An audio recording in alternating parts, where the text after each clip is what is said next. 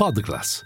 I podcast di classe editori. Altra seduta sui minimi intraday per gli indici a Wall Street. In questo venerdì 27 di ottobre il Nasdaq evita un sell-off grazie al rally di Amazon all'indomani dei conti, mentre invece sull'S&P 500 pesa Ford insieme anche a Chevron con cali rispettivamente dell'11 e del 6% dopo i rispettivi conti. Termina così un'altra settimana in rosso per l'S&P 500 e il Dow Jones la seconda di fila, per il Nasdaq la terza consecutiva. Tra l'altro anche l'S&P 500 è finito in correzione come è successo un paio di giorni fa anche al listino tecnologico.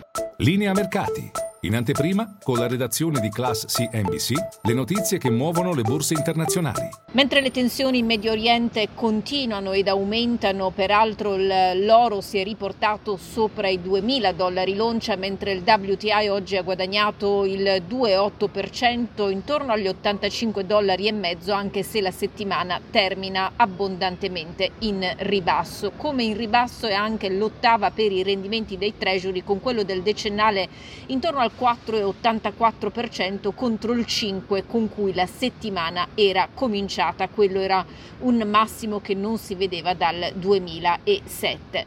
Uh, ehm, il tutto succede mentre eh, gli operatori di borsa si interrogano su quale sia la rotta dell'azionario, soprattutto alla fine di una settimana in cui eh, da alcuni dei cosiddetti magnifici sette sono arrivati segnali contrastanti, perché eh, la settimana è terminata abbondantemente in negativo di circa il 10% per Alphabet, giù anche Meta, mentre invece ottava positiva per Microsoft e Amazon grazie appunto alle rispettive trimestrali. La settimana prossima sarà Apple a pubblicare i conti, lo farà giovedì, ma prima lunedì terrà un evento Scary Fast dove è atteso il lancio di un nuovo chip per computer Mac.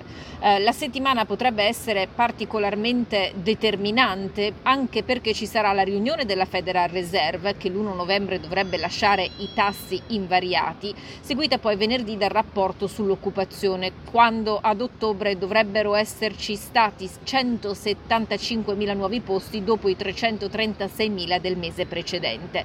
Il tasso di disoccupazione dovrebbe restare invece al 3,8%. L'impressione l'impressione è che fino a quando il mercato del lavoro non si indebolirà, difficilmente la Federal Reserve dichiarerà vittoria, anche perché stando alla misura dell'inflazione preferita dalla Fed, insomma qualche pressione ancora c'è, a livello core abbiamo raggiunto i massimi di quattro mesi, anche se sempre a livello core il rialzo anno su anno del 3,7% rappresenta minimi da un paio di anni a questa parte. Tra le storie del giorno segnalo Intel, maggiore maggiore balzo giornaliero dal marzo del 2020 dopo i conti, ma comunque gli analisti restano dubbiosi specialmente sull'andamento dei data center.